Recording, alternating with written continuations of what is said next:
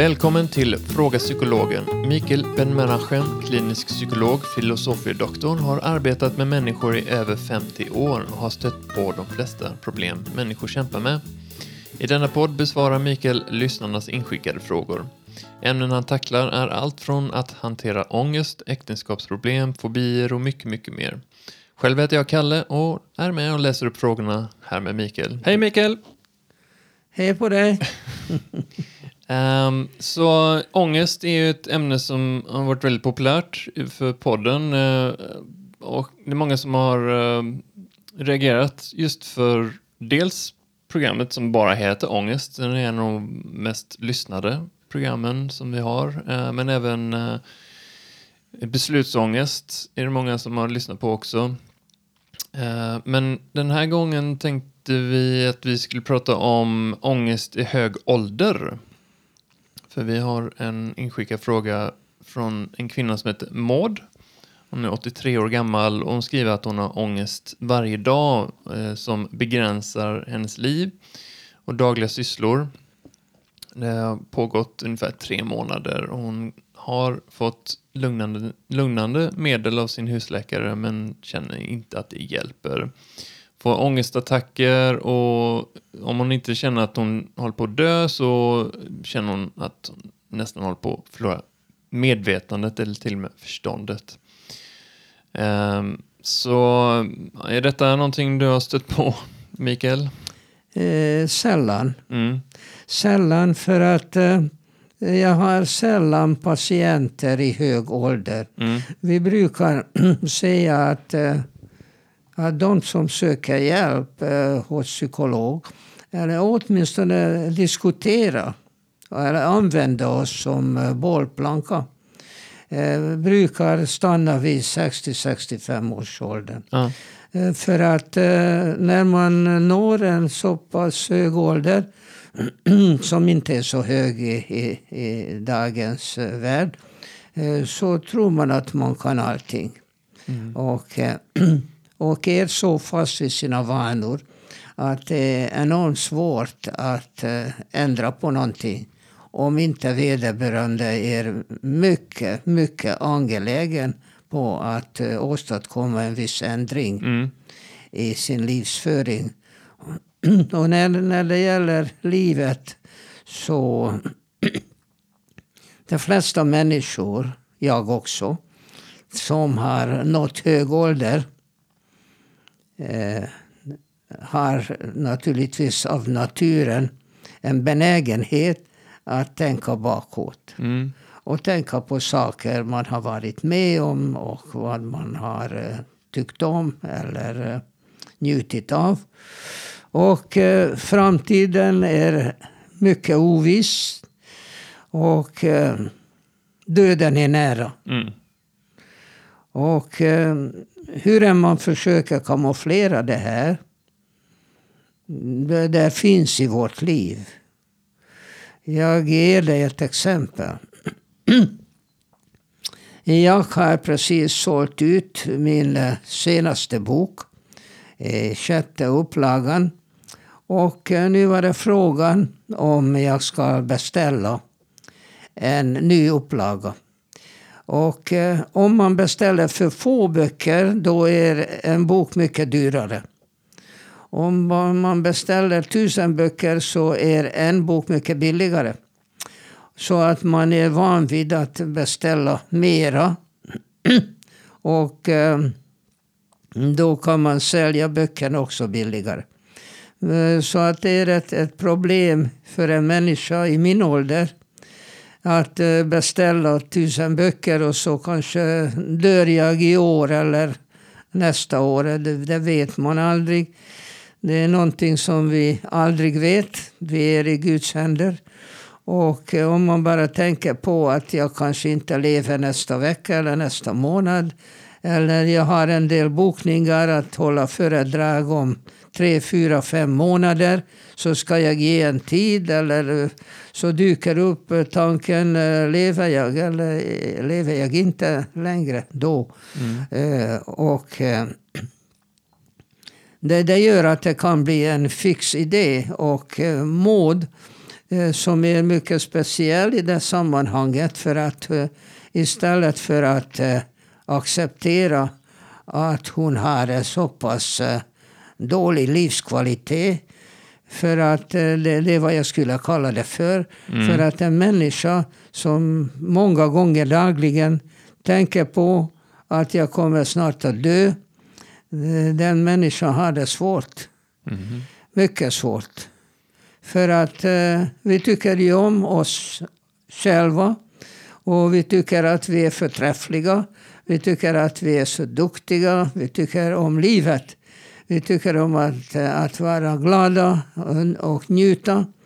Och vi tänker på att eh, snart är det slut. Och även om man kan ju komma med statistik och tycka att eh, om Maud är 83 år gammal så är genomsnittsålder för kvinnor i Sverige betydligt högre. Och genomsnittet betyder i princip att eh, man kan ju nå mycket högre ålder också. Mm. Om vi säger att genomsnittsålder är 85 år mm. för kvinnor i Sverige. Jag vet inte exakt, men ungefär. Det betyder att för att få det här genomsnittet så måste vi ha en hel mängd kvinnor som når en bra bit över 90. Och det innebär att det är mängder med tid som man har kvar om eh, man inte drabbas av en, en mycket allvarlig sjukdom. Mm. Eh, kanske en obotlig sådan. Fast i, i dagens värld så de flesta sjukdomar kan man bota bara man signalerar i tid. Mm. Även en del eh, cancersjukdomar kan man bota idag. Och eh, arsenalen av botemedlen växer hela tiden. Och vissa sjukdomar kan man faktiskt med genterapi eh, bota nu så att eh, de inte längre blir dödliga. Mm. Men eh, problemet är kanske inte det. Det är två saker man är rädd för. Dels är man rädd för att, eh, att det gör ont. Att, att man får en sjukdom som eh, gör att man har det svårt. Att man lider. Att det gör ont. Mm. Och föreställa sig ligga med slangar och eh, andningsapparater och, och allt sånt här. Och det är en väldigt jobbig tanke. Och då önskar man sig eh, att dö så här i sömnen eller utan att man ens märker det. Mm. Det är en sorts rädsla. Men den andra sortens rädsla är att helt enkelt det är svårt att tänka på att jag med alla mina känslor och tankar och minnen eh, från ena sekunden till nästa inte längre finns. Eh, problemet är precis samma som när man är rädd för en operation.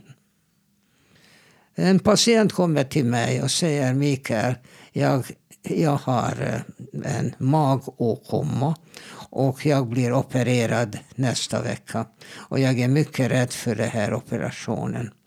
Hjälp. Jag har för mycket rädsla. Och jag säger till henne, jo men du måste ju vara för den här operationen. Du måste vara rädd för det här. Det här är mycket blod, knivar, eh, lidande. Ja, sluta nu, sluta nu, säger patienten. Jag kom till dig för att få hjälp och du skrämmer upp mig. Mm. Och jag säger till henne ett ögonblick. Du sa att du var rädd för en operation. Ja, det är jag och du skrämmer upp mig. Jo, men du är rädd för en operation som du gör i dina tankar. Men vad vet du om den här operationen? Vad vet du hur den går till? Du är ingen kirurg. Du är inte operationssköterska. Du är inte narkosläkare. Du kan ingenting. Det är klart att du är rädd för en sån här operation som du inte har en aning om. Och du inbillar dig allt möjligt. Den riktiga operationen, det är något helt annat. Det sköts av specialister som gör sådana här operationer varje dag. De gör det hur elegant som helst. Du sover gott. Och när du vaknar så är allting är fixat och du är hel igen. Den operationen behöver du inte vara rädd för. Men det som du tänker på i dina tankar, som dina tankar är hela tiden i närheten av, det skulle jag också vara rädd för. Mm. Och det innebär att, att man väldigt lätt äh, inbillar sig saker och äh, väldigt rädd för någonting som inte är aktuellt. Men en grej, alltså jag jobbar ju med, jag jobbar inom äldreomsorgen, så jag, jag träffar ju rätt många 80-plussare, till och med 90, 90-plussare som um, lider av, av uh, olika ja, men så här, ångest och så vidare. Men det som jag har tänkt på under de här åren med att jobba med gamla, det är att de flesta har inte några ord för det. Det, det är nästan begränsat till att man har oro eller att man har ont. Det är ungefär de två orden som finns eh, för sådana som kanske är över 80. Jag tror det är en jätteskillnad bara man går ner till 60-årsåldern där. Um, och um, att Maud skriver in som 83-åring och säger att hon har ångest dag, eh, i sitt dagliga liv är tydligt på, i mina ögon att hon åtminstone har lite sofistikerade, mer, lite mer sofistikerade tankar runt sitt känsloliv och sådär. Plus att hon bara, bara att hon har en mailadress och hon skriver i sin mail skickad från en iPad så det känns som att hon Eh, till skillnad mot väldigt många andra 80-åringar som inte ens har en mailadress, som absolut inte skulle ha en iPad, som inte ens uttrycker ord, vet vad ordet ångest är för något, så tänker jag bara rent spontant sådär att Maud ligger, har redan flera steg, tagit flera steg framåt som, eh, som ger henne ganska bra förutsättningar, tror jag. Ja, men eh, Kalle, det är jag som är psykologen. Ja. du, du, resonerar helt perfekt. Ja. Eh, jag är överflödig i sammanhanget. ja, det här visar ju precis som du säger att um, Maud är avancerad, mycket avancerad i sin ålder. Verkligen. Som, som kan skicka e-mail, som använder paddan och allt sånt här. Och eh, det, eh, hon ser också att hon fick något dämpande medicin. Mm. Det är inte det som behövs. Det finns ju väldigt eh, bra mediciner som är ångestdämpande. Och eh, då är det, det är bara så att man ska inte betrakta sin kropp som en bil som man kan eh, lämna in för rundsmörning eller byta ut en reservdel som har blivit eh, skadad eller mm. felaktig. Utan eh, det är du som, som är bilen. Mm. Alltså, om man eh, tycker att jag har ångest eh, och föreställer sig ångest som, som känns ju överallt i kroppen och jätteäcklig och hemskt, en hemsk upplevelse. Att man kan bli av med det här som om som om det vore någon sorts främmande material som kom in i kroppen. Mm. Och man kan försöka att driva ut det eller på något sätt bli av med det. Mm. Men det här ångesten, Maud, det här åstadkommer du alldeles själv med um, dina egna beståndsdelar. Det är du som är ångesten. Det är du som producerar det här. Det är inte någonting som smög sig in i din kropp. Alltså om jag frågar dig var ligger det här ångesten? Och då säger du att det sitter i magen. Mm. Det, det, det, det, känns mest i magen. Ja men din mage är ju du. Det här magen, det som klarar av all mat som du äter. Och det här magen som ger, ger dig mycket nöje och uh, glädje. Det här magen är en väldigt viktig beståndsdel. Du kunde inte klara dig utan det här. Så att eh, vad du är efter egentligen, det är inte att bli av med den beståndsdel som är viktig för dig, mm. livsviktig. Mm. Utan du försöker att bli av med en känsla. Mm. Och eh, den här känslan har du i huvudet. Och eh, du alltså föreställer dig att eh, du snart inte kommer att finnas. Mm. Men det är inte aktuellt. Du är oroad för, för någonting som inte är aktuellt. För att just nu skriver du e-mail och, och, och arbetar med paddan. Mm. Så det, det, det är det som är aktuellt. Mm. Att, att, att tänka på någonting som inte är aktuellt, det, det, det är mycket, vad ska jag säga, Eh, det är alltså kontraproduktivt att använda tråkiga ord. Eh, det här är, det är oekonomiskt att syssla med någonting som inte är aktuellt. Nej. Ja, det... Jag menar, om jag skriver en bok som jag gör just nu och tänker på jag kanske inte kan skriva färdig den boken, jag kanske dör innan. Så, så lika bra att jag lägger mig nu och inte fortsätter att skriva det. Alltså man, man får tänka på, må, tänk på vad du gör just nu. Och vad du gör, inte vad du tänker på, bara vad du gör. Mm. Och redan det, du upptäcker hur mycket saker du kan göra som ger dig glädje. Mm. Och det är det som är aktuellt. Mm. Det som inte är aktuellt, det är onödigt att tänka på. Mm. För att det är så lätt på att vi är nära döden. Det vet du inte om, om en 20-åring får en dödlig sjukdom eh, kanske mycket närmare döden än vad du är som kanske kan leva 10, 15, 20 år till. Mm, mm. Det vet du inte. Mm. Och därför så bör man leva varje dag precis som man brukar göra och njuta av alla de sakerna.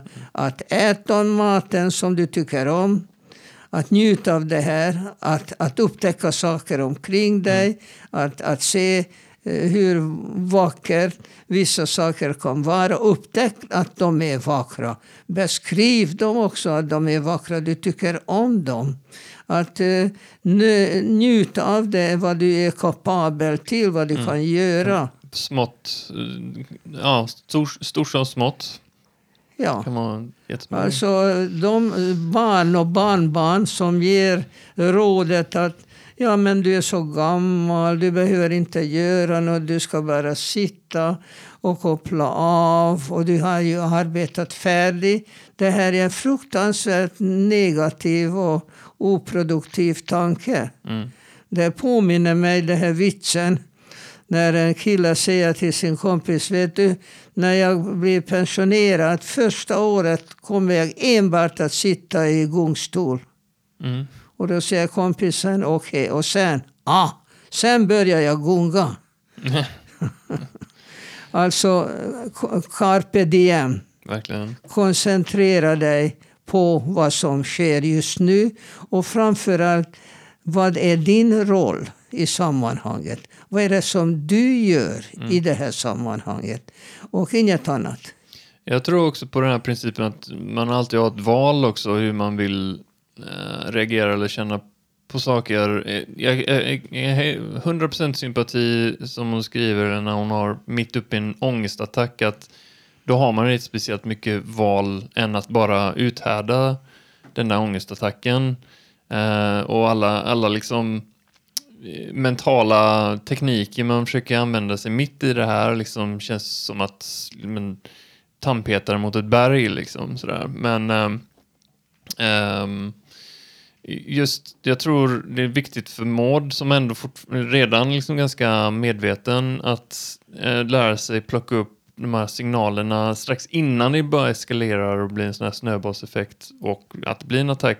Att fånga upp redan då liksom, ah, nu börjar jag liksom komma in i det här attackkänslan eh, eh, igen. Ja, det är att det kommer inte från tomma intet. Nej, utan precis. man tänker och tänker och tänker och tänker och tänker. Ja, och man tycker så synd om sig själv. Mm. Snart kommer jag inte att finnas. Och man kan även tänka på alla möjliga hemska saker. Hur, hur det blir efter döden. Och, eh, och, och glömmer helt eh, att du inte är eh, dödssjuk. Att du inte bara väntar på döden och får eh, via en pump eh, morfinsprutor. Och det är bara timmar kvar. Mm. vid livet och även i en sån situation, en sån situation så, så kan man upptäcka saker som man kan njuta av. Verkligen. Även om man vet att man har så lite tid kvar. Och när man inte ens har sådana saker att äh, gräva sig in i det här och anse att det här bara kommer utifrån som någon sorts sjukdom eller, eller uh, någon sorts... Ja, ett virus eller någonting. Virus, ja. just det. Ja, det ja. var ordet jag letade efter. Det här är en ångestattack, det är inte någon virus. Nej. Det här ångestattacken åstadkommer du själv med dina egna friska beståndsdelar. Mm. Det är ingen annan som gör det här för dig. Jag, så att eh, jag har två saker mm. att föreslå. Mm. För det första, det finns mycket bra och mycket effektiva ångestdämpande medel. Inte lugnande medel. Mm. Det är det vad du behöver för att börja med.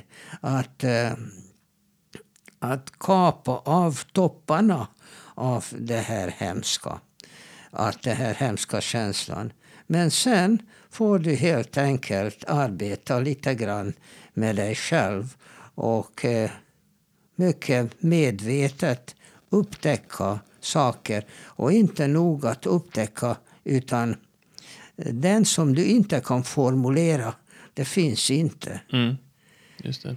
Jag har en kompis som, som håller på att eh, förlora sitt eh, ordförråd. Mm. Och eh, frågan är, med, som vi diskuterar, min hustru är neurolog, om, om det finns en tanke som man inte kan uttrycka mm. eller om, om, om det inte finns något tanke och, och det är därför man inte kan uttrycka det. Eh, förmodligen bägge varianterna mm. är möjliga. Och därför så snart du kan säga till dig själv att ja, den här salladen var verkligen god. Den njöt jag av. Gott, gott. Mm. Och det känns så skönt och friskt nu i luften när jag är ute och promenerar. Att eh, titta vad vackert det är med pingstliljorna i, i, i parken. Mm. Att upptäcka dessa saker och kommentera. För att så snart du har sagt det, det själv att de här krokusarna var så härliga och nu och kommer också pingstliljorna och eh, snart är, är teonen är framme. Och vilka färger! Att jag eh, beundrar de här vackra färgerna och försökt beskriva till och med vilken färg den här är. Mm. Eh, så snart du kan uttrycka dessa saker så blir dessa ord eh, i ditt huvud, alltså de lever inom dig. Just. Och eh, när du fyller ditt huvud med alla de här vackra, riktiga inte bara att jag mår bra, jag ska inte vara så ledsen. Det är bullshit. Mm. Det sånt ska man inte tänka på. Det hjälper inte. Utan det ska vara konkreta ting. Att, att se hur det här blåmesen håller på och matar sina ungar och eh, titta på det och tycka var kul. Och lyssna på hur hakspetten håller på i, i, i skogen mm. och jobbar så hårt. Mm. Och upptäcka det och kommentera. Jag hör hakspetten. Jättebra. Mm. Försök att eh, fylla ditt liv med sådana upplevelser. Och det som är nyckelordet det är att du ser de sakerna också. För att när du ser det här, du, du hör det vad du säger och du fyller ditt huvud och ditt tänkande med de så, sakerna istället för att tycka så oerhört synd om dig själv. Mm. Ja, men det är bra råd tycker jag. Är, man har möjlighet att, att ge sig själv lugnande nästan med hjälp av sina tankar. det är bra att börja med ja. Eh, dämpande, ångestdämpande medel tycker jag. Idag finns mycket effektiva sådana. Det är inte hela lösningen. Nej. Men det ger oss en chans att, att kunna verkligen samla oss och arbeta med det. Ja, det, eventuellt, det är en, ett verktyg man kan använda sig av. Ja. Ja, nej, jag har sett folk som är helt konsumerade av sin, sin ångest eh, och Eh, från, från att de vaknar till de lägger sig. Eller så kan de inte sova. De sådär vaknar och liksom skriker hjälp och sen somnar de och sen hjälp, jag dör och du vet somnar. Det, det är liksom det är ett levande helvete. Så att då har det ju gått så långt också. Um, och vad jag märkt också är att det, det går långsamt, långsamt, långsamt och så plötsligt går det jättefort. Det blir liksom sådär eh, dubblerar för varje dag nästan. Och det, Ja, det, det är som att gräva ner sig och ju mer man gräver desto djupare sjunker man. Ja, verkligen. Och till sist så ser man inte ut från Nej. Eh, gropen. Nej, det är bra att vara på det där tidigt. Eh, och det får vi ju känslan att Maud redan är. Så att, ja, jag hoppas att det... Nej, hon verkar vara så pass aktiv att jag tycker att alla de sakerna vi pratade om, hon kan uh, ta emot. Mm. Och uh, även om hon gör bara delar av det så kommer det att uh, göra susen. Det tror jag också. Yes. Lycka till. Lycka till Maud. Uh, och med det sagt så uppmuntrar jag alla att följa Mikael på Instagram och Facebook. Sök honom via sökfältet och skriv Fråga psykologen så hittar ni honom där. Har ni några frågor ni vill ställa så kan ni förutom att skriva via sociala medier kan ni mejla till fragapsykologen.gmail.com och en liten, liten uppmaning också att alla ni som lyssnar på podden via Apple Podcasts, ge gärna fem stjärnor där. Det hjälper jättemycket.